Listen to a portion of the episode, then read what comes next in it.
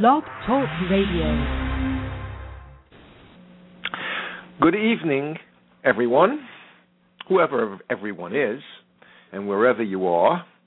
Uh, this is Dr. Simon, and this is the third in a series uh, on what I call psychotherapy, in which therapy is a, uh, in quotes, and it is my attempt uh, to uh, introduce a set of ideas that are really, uh, in many ways, the diametric opposite of the ideas that now dominate what is called the mental health field, which I call the mental health industry.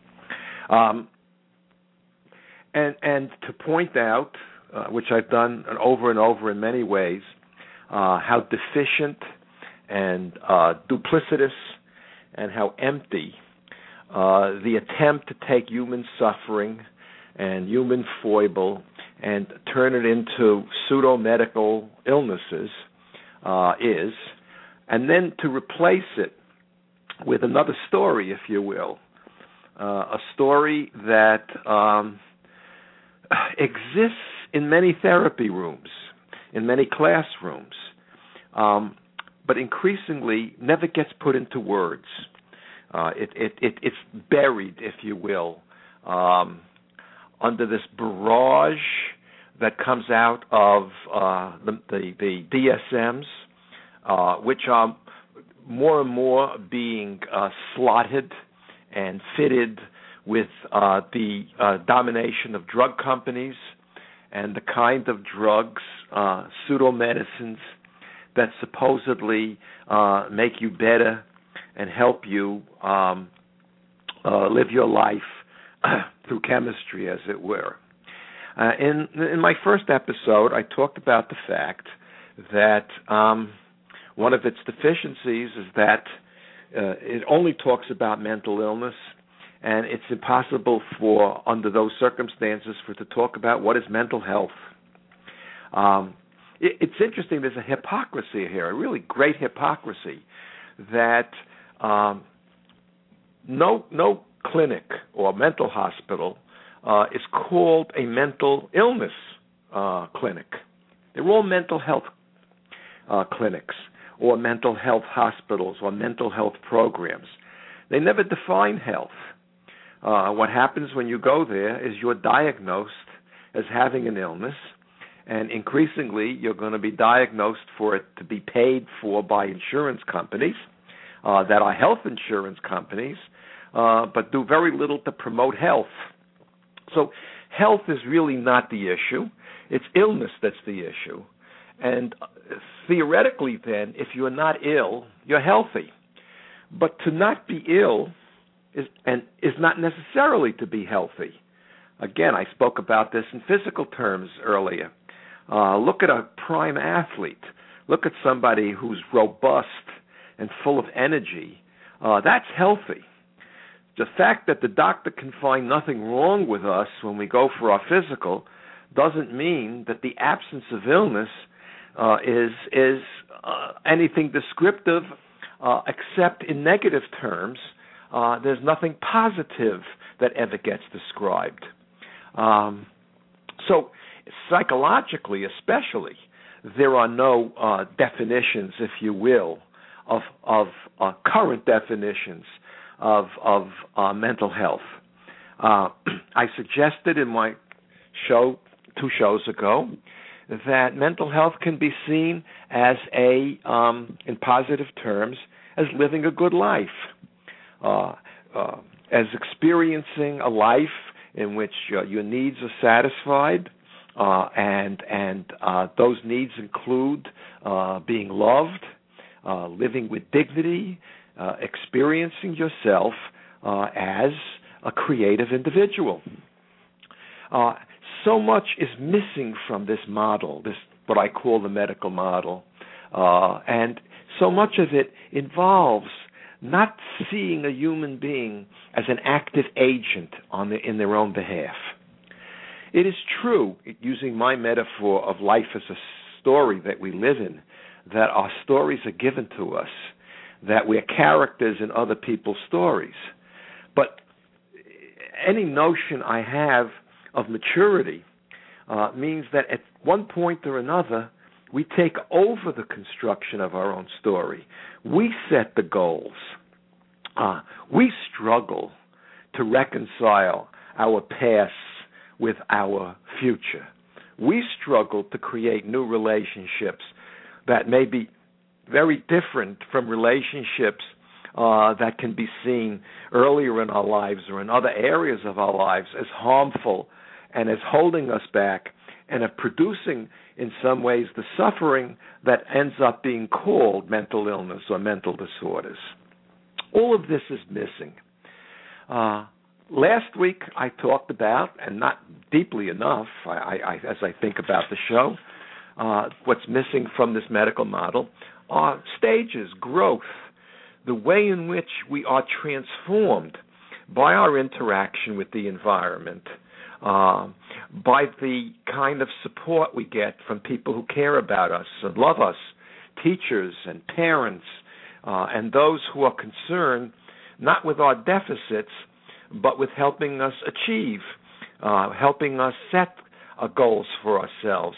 And as I said last week, develop those critically important skills that allow us to live a good life, that allow us to negotiate uh, social difficulties, form productive, uh, effective, loving relationships, uh, to create something that is unique to our own vision of the world that is both positive um, and that reflects hard work uh, and, and adds uh, to the positive dimensions of the lives of those around us. Missing, absolutely missing from this dreadfully uh, impoverished model of either you're mentally ill or you're not mentally ill, with all the hypocrisy uh, uh, attending it. Um, I wanted to talk a little bit about more development, uh, some issues before I get on to the issue of morality, which is the central function of today's show. And by the way, if you want to call in, the guest call in number is 646 716 7756. That's 646 716 7756. Um, and, and any call would be welcome. Um, when we grow, certain things, uh, Piaget, I used Piaget's ideas last week. There could be many other theories I could add to it, uh, but uh, he's sort of uh, uh intellectual hero uh, in my thinking. Uh, our stories change, our perceptions change as we mature, and I pointed out last week that we mature in those areas where we assimilate and accommodate, or that is, we attempt to solve the problems necessary upon satisfying variety of needs, making ourselves safe, uh, uh, earning a living, forming relationships, uh, learning to read, learning to write, uh, the almost infinite number of skills that we can and often do uh, develop. Um, and, and as we become more successful and adept uh, at developing these skills, we become better adapted to our life.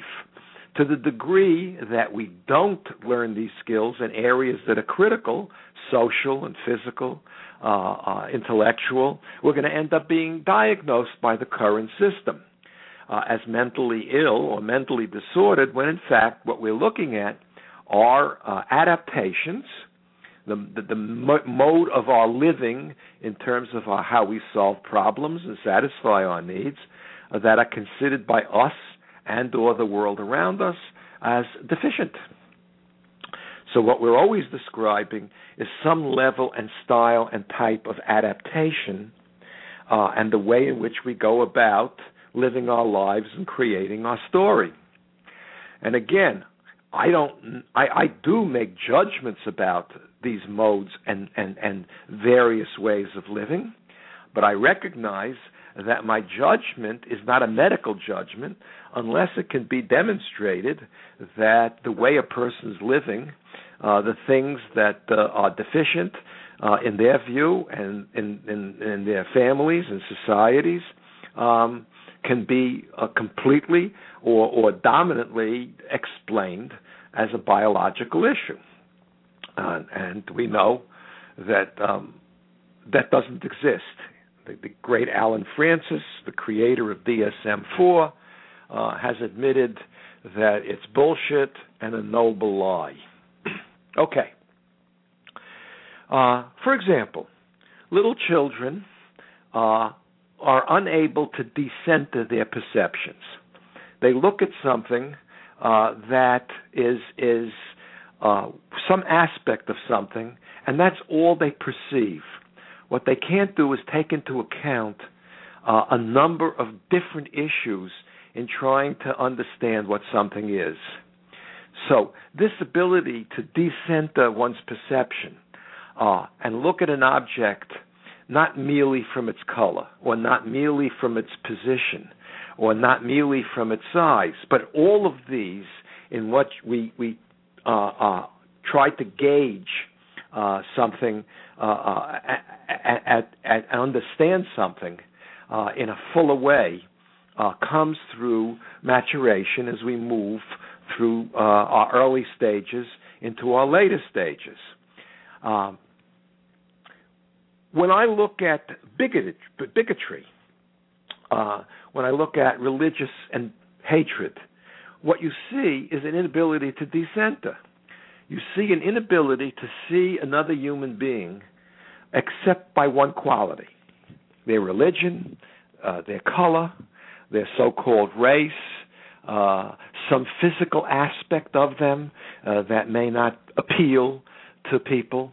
Uh, one of the hardest things I think to do is to learn to see a human being multifaceted, to understand, as Harry Stack Sullivan, a very fine uh, psychiatrist, psychoanalyst of the early 20th century, uh, we are all more human than otherwise. Which, which, in order for that to become a part of our story and how we live, requires that we don't just look at a single aspect of an individual and then make some kind of a judgment about it. Um, and this rock works, by the way, to positive judgments. Uh, somebody does something really well, they're a sports figure, uh, or they make a lot of money, and we ascribe to them all kinds of other qualities about their greatness or their superiority, uh, when in fact we don't know how they live their lives. We really don't know anything about them. Uh, I think that our uh, the way we physically center our perception on what we call attractiveness uh, is devastating for those who are not perceived as attractive. Uh, overweight, underweight, too tall, too short. Um, the discrimination against individuals, the dehumanization of individuals that results from when we label an individual based upon one single quality that we've become centered upon uh, can be devastating. When we do this to ourselves, it can be equally devastating. First, on, on if it's negative, and we see ourselves as, as as the worst person that's ever lived, the ugliest person that's ever been, uh, as totally unlovable, uh, or when we become grandiose, we can do something well, and we start to treat other people contemptuously, as if uh, somehow we are innately superior to them. All of these things create tremendous uh, interpersonal difficulties, uh, intrapersonal, intrapsychic difficulties that psychotherapy, in its best form, uh, tries to change with the active uh, participation of the person who has become uncomfortable or unhappy with their life. Right? Uh, concept of conservation is important. Uh, when I was a child, I guess first or second grade, somebody came up to me and he said, What weighs more, a pound of feathers or a pound of iron? And I immediately uh, said, A pound of iron. Because somehow thinking that iron is inherently heavier than feathers. What I wasn't doing was conserving weight. A pound is a pound is a pound. Uh, this takes time to conserve human beings is extremely difficult. One of the things that uh, uh, uh, one of the things that we can end up doing to each other and ourselves uh, is not to conserve. So, uh, one of the, you want to be driven crazy by somebody, somebody who tells you that you're really the most wonderful, the best person in the world, until they get angry at you and then tell you you're the worst person that's ever lived, uh, that you're no good and you should get out of their sight. Right? We can do this to ourselves.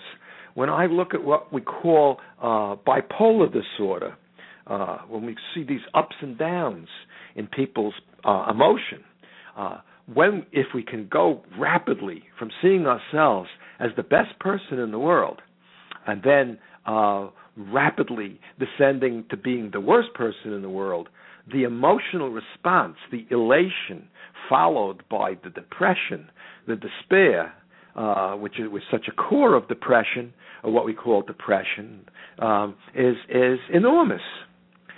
So, in order to to stabilize ourselves as the character in our story, we need to conserve, in in, in a developmental sense, and recognize that we feel differently, we perceive differently, but there's something central that remains the same. We're not merely uh, constantly changing or floating up or floating down or disappearing or becoming bigger or smaller. So, uh, all of these are really in, in, in, in very important in terms of what I perceive to be the outcome of uh, a good psychotherapy, in quotes, uh, which happens again all the time, but less and less uh, with anything that has to do with psychiatry and, and its masters, uh, uh, uh, its puppet masters in the drug companies that have convinced so many millions of individuals, including psychotherapists, uh, that the first line of so-called treatment has got to be drugs, uh, in which again all of these concepts of growth, all of these concepts of so-called health, all of the uh, subtle and uh, myriad ways we experience ourselves in the world simply disappear, simply are gone. Uh, you cannot understand another human being uh, or be understood unless uh, we walk a mile in each other's shoes, where we ask the question, what does it really feel like to be this person under this and that circumstance? What was it like for this individual growing up within uh, the historical story uh, in which they found themselves when they were younger? Um, have they grown up? Have they developed skills, changes in perception? Or are they still locked in to a story and a set of skills and behaviors uh, and experiences that stem from an earlier, perhaps very, very unhappy time in their life? So, all of this is important, and how about that for an introduction to the third aspect of the show, which is really morality. Every human being, I have suggested earlier, is a scientist trying to figure out how to solve the problems related to living. Every human being. We are inherently scientists. It is true that some people develop the title through their education of being a scientist and develop certain skills, hopefully, develop certain skills to be critical, uh, to weigh evidence, uh, to uh, not rush to judgment, to live in doubt. Uh, very hard to do, extremely difficult to do. Uh, to be abstract enough to stand outside uh, their own perceptions and try to be objective in some way. but the fact that we're always trying to figure out how to live uh, and and succeed and stay alive and solve our problems uh, and reach our goals makes us inherently a scientist. A scientist has certain functions, certain things we do.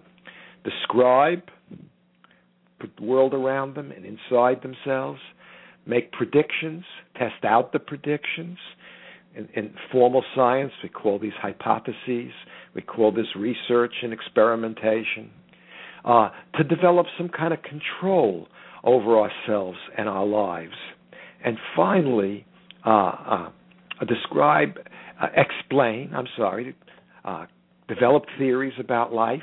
Hopefully, if we're good scientists, uh, we don't make these particularly sacred stories. We keep them open for new evidence. So, to describe, explain, predict, make good predictions. Uh, if I brush my teeth, is it true? Uh, I can live longer if I don't smoke. Um, uh, do I, if I cross the street, do I do this uh, at the corner, waiting for a green light? Uh, all of these things possibly true that I will have better control over my life and live longer. Um, right now in America, there is a, a, tremendous search for which foods and which diet uh, can increase life and health and happiness. Uh, so we're always trying to figure out uh, how things work. Um, cross the street while, in, in, while there's traffic, and you'll discover you know an awful lot about physics uh, and, and mo- moving bodies.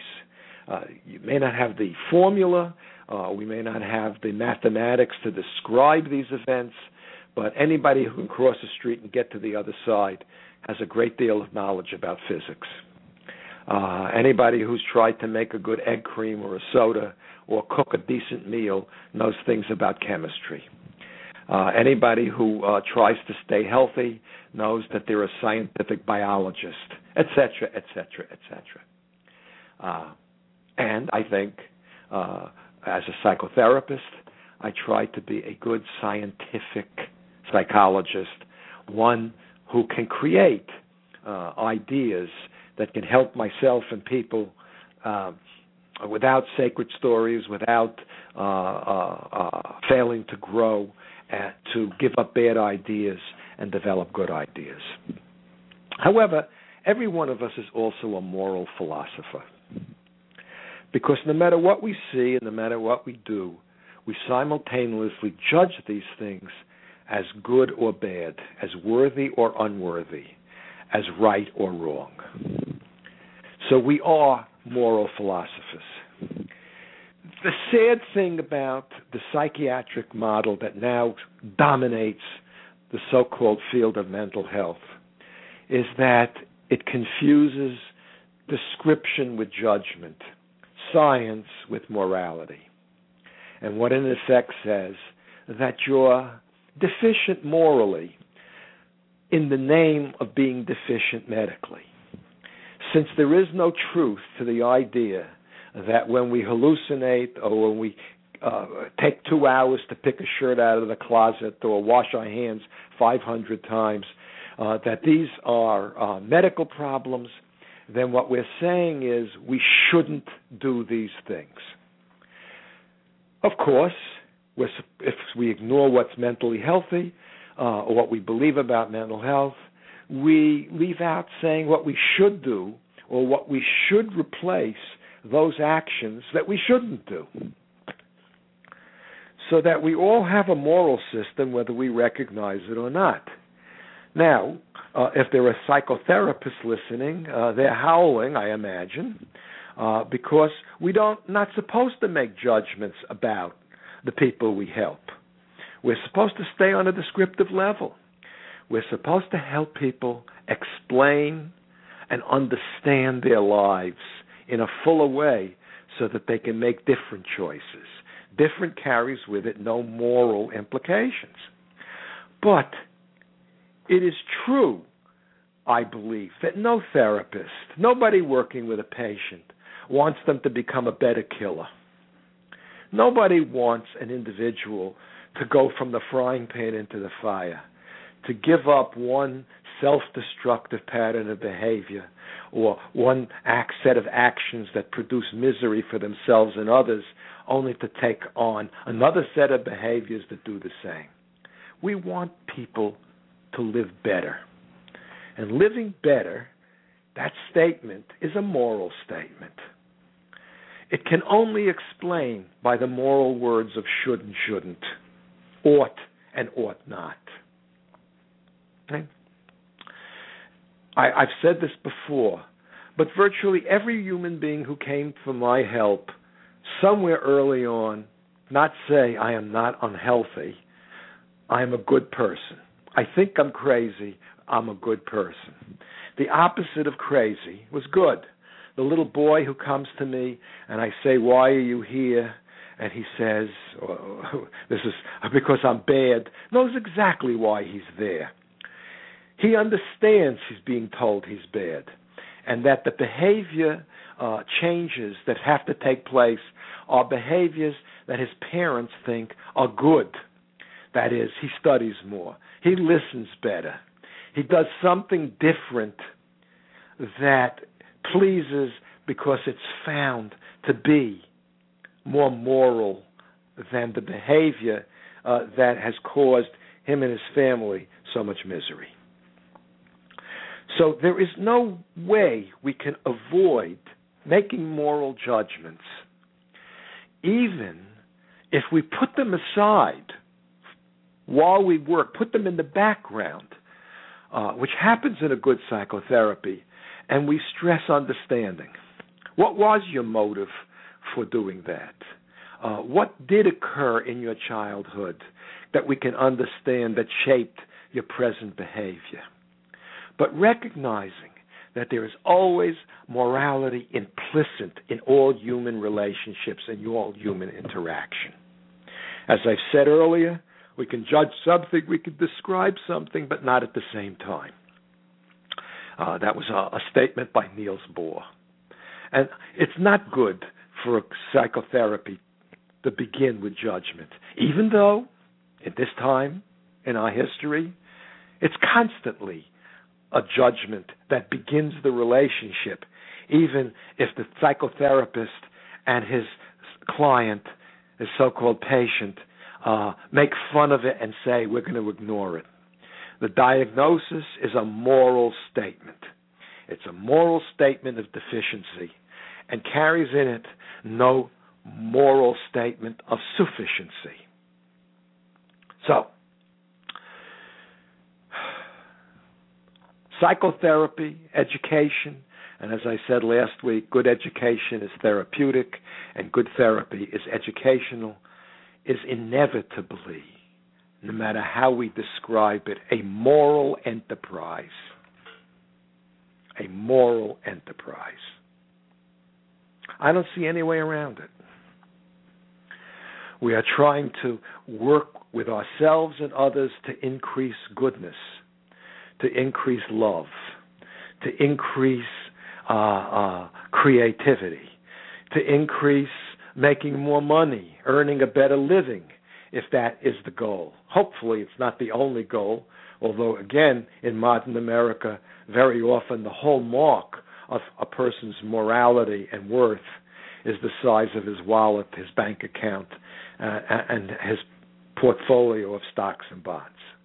How many toys do we own uh, that are better and more expensive than the toys owned by those around us.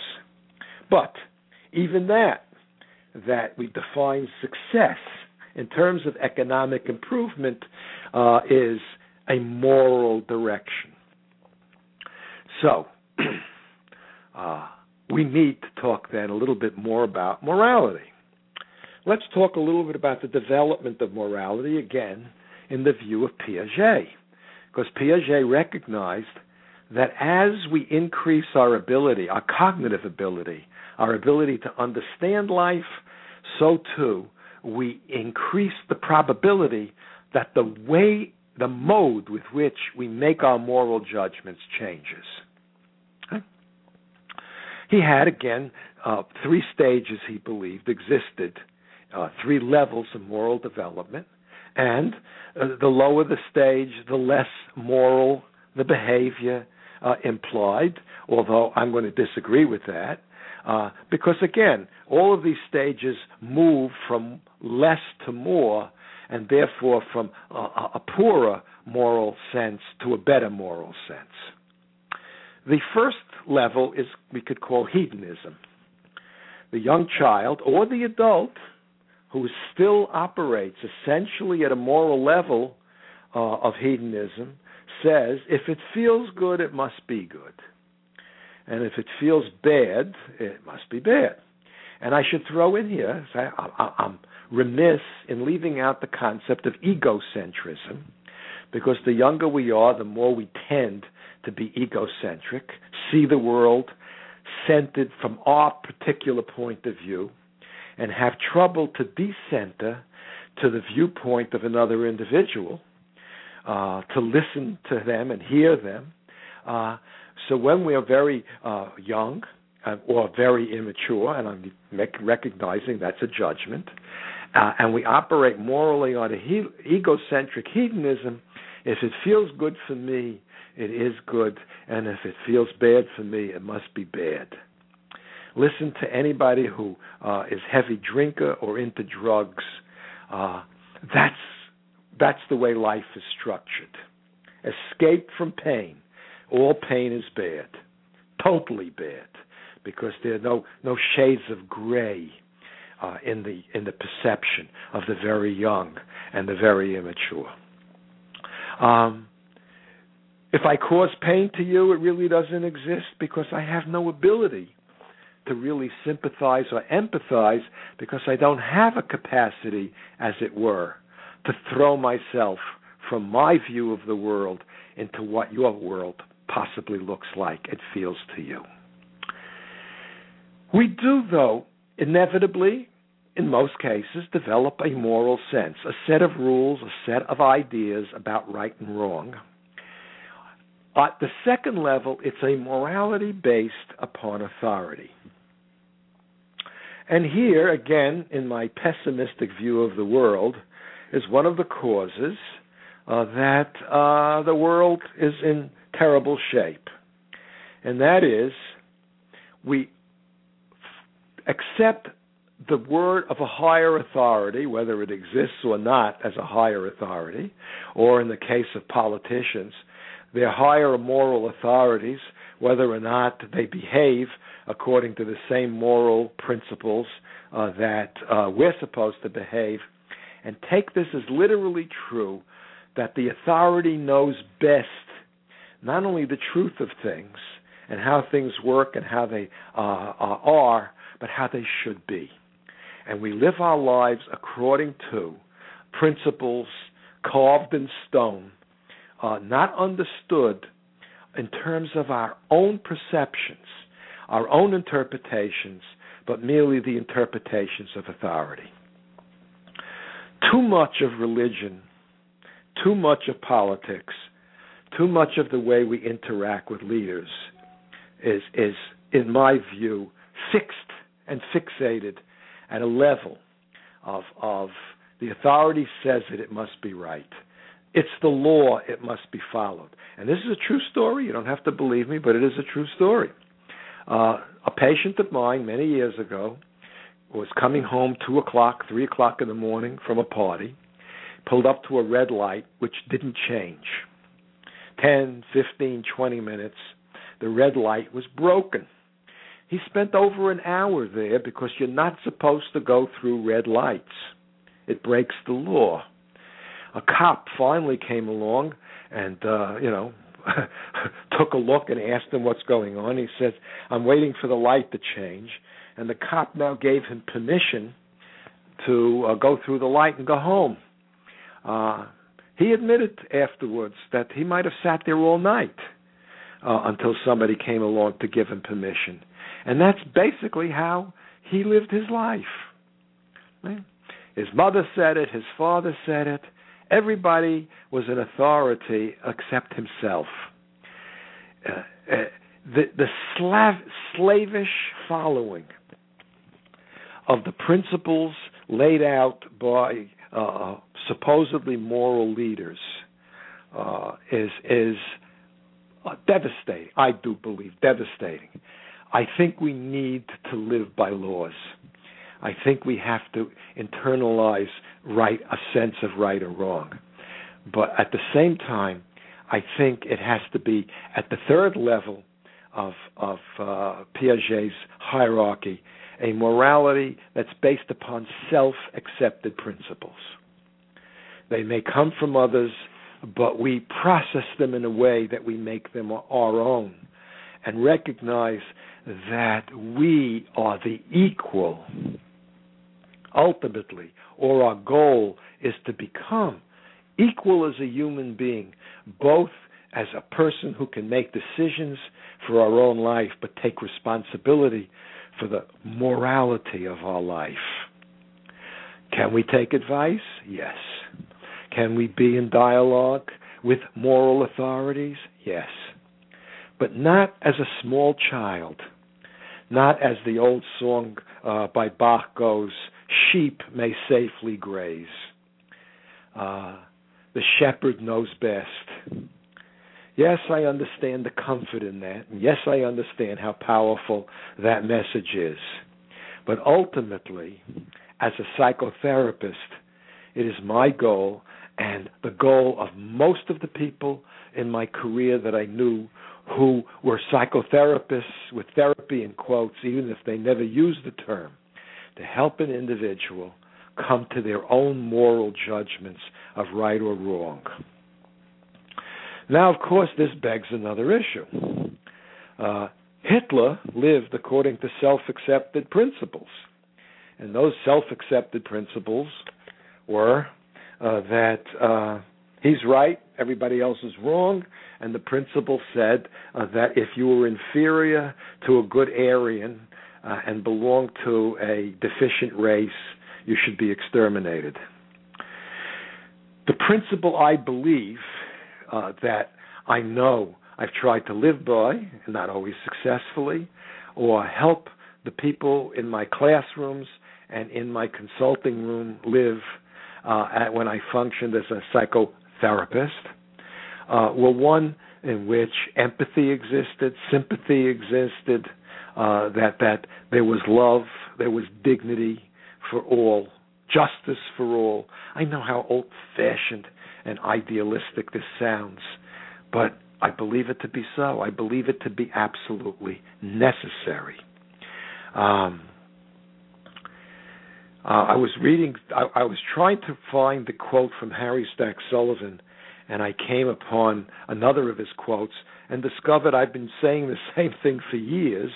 Uh, perhaps when I was a student, I picked this up from Sullivan.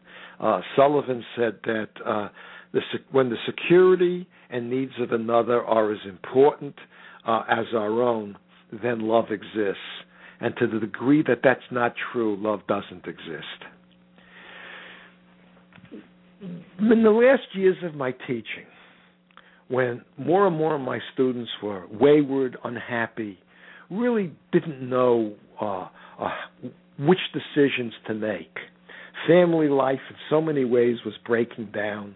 Uh, this ugly rise of fundamentalist religion was taking place across with many religions, not just uh, uh, Christianity, uh, but many of my students were in a struggle uh, who came from Pakistan, from India, uh, from from Asia, all parts of Asia. Really fascinating.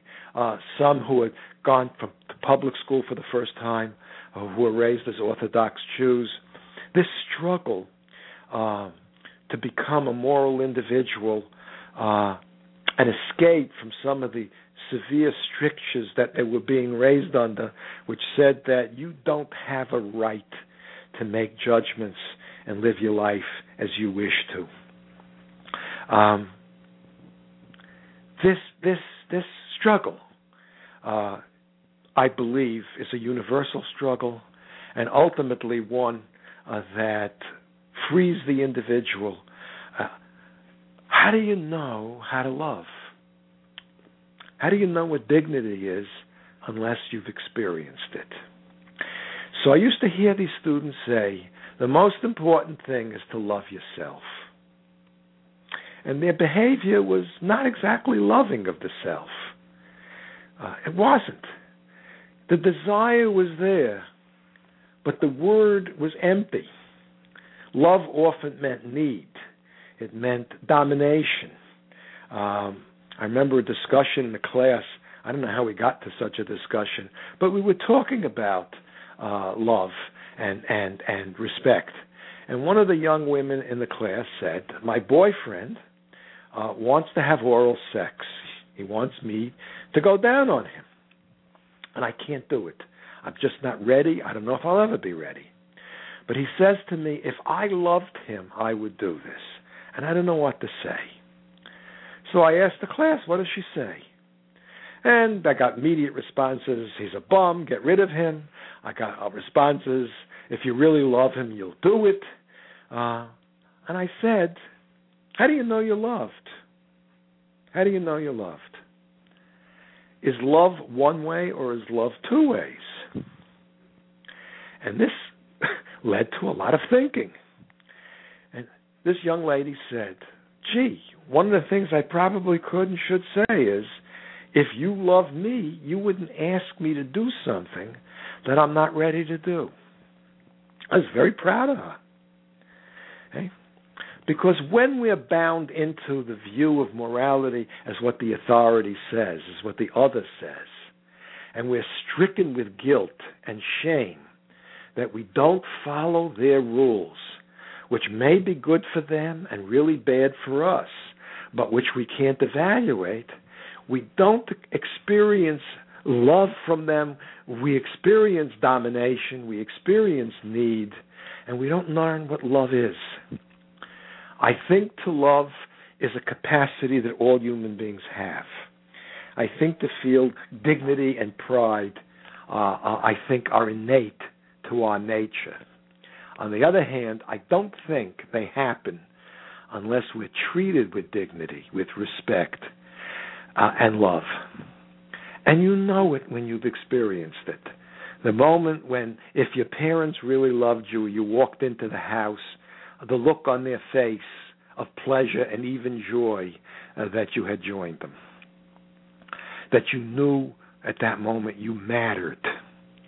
And I think good therapy, when there's a really honest, loving relationship between the the, the teacher and the student, or the therapist and the patient, or the client.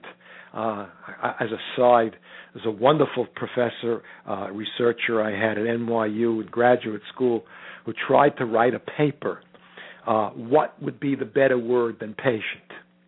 And client he didn't like, and uh, I thought about student, all kinds of words. Uh, ultimately, what I used to say is it's the person I work with. When I'm in a classroom, I was a student. Now, uh, again, I've drifted back to patient, although I'm never happy with that word because patient me has a context meaning that I don't particularly like in the context of my trying to uh, comfort an individual or make them experience themselves uh, as more worthwhile than they think of themselves at that moment. Uh, Erich Fromm was a wonderful, wonderful uh, uh, psychologist. Ultimately, left the United States and lived in Mexico because he could not stand the uh, the war, the Vietnamese War, uh, and believed that America was on a very wrong course in its moral uh, outlook and its moral behavior. And he talked. He wrote a book called The Art of Love, uh, which was different than The Art of Loving, which was an illustrated sex manual. And he talked about all the different kinds of love.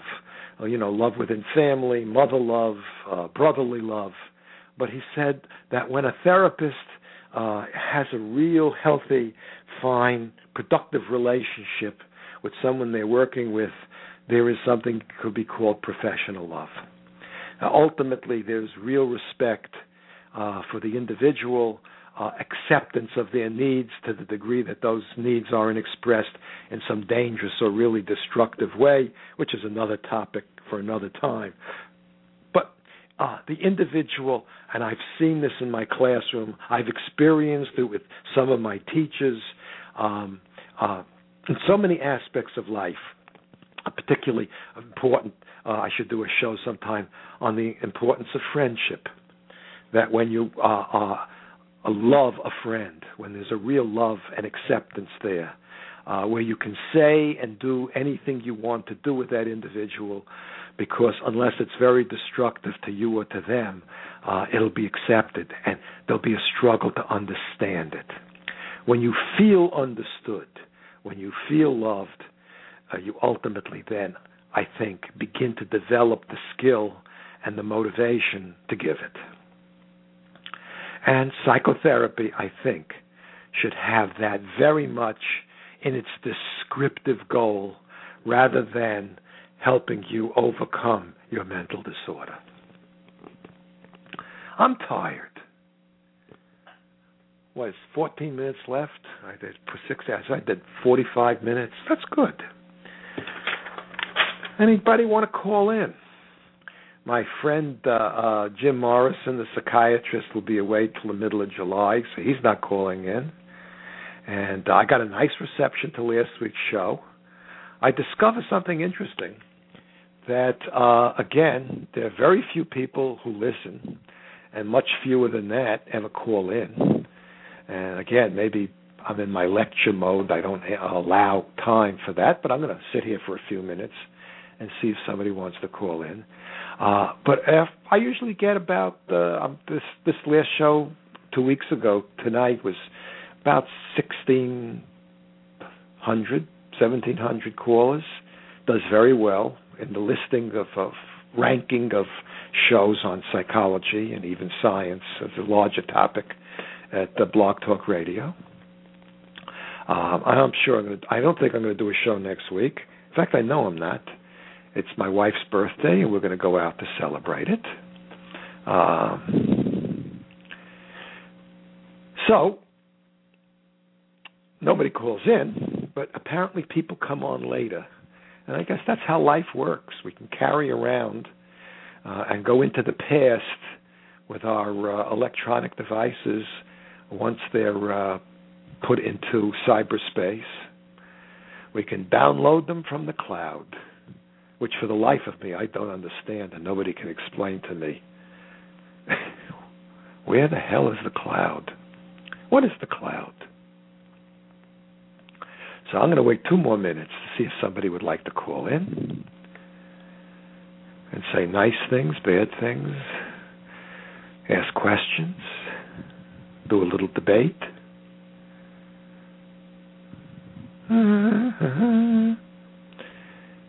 No?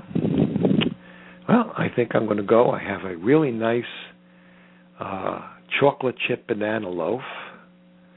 I'm going to make a uh, nice cup of tea and join my wife and watch some television. Earlier tonight, before I put on the show, we had recorded a American Experience on PBS about the life of Henry Ford. Now, there was an interesting man what an interesting, complex individual that was. Okay. Nobody wants to call? 646 716 7756. I'll be your best friend. Nah, I wouldn't be your best friend.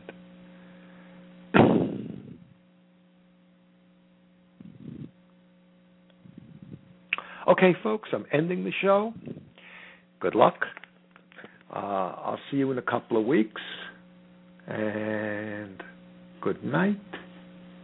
Good night.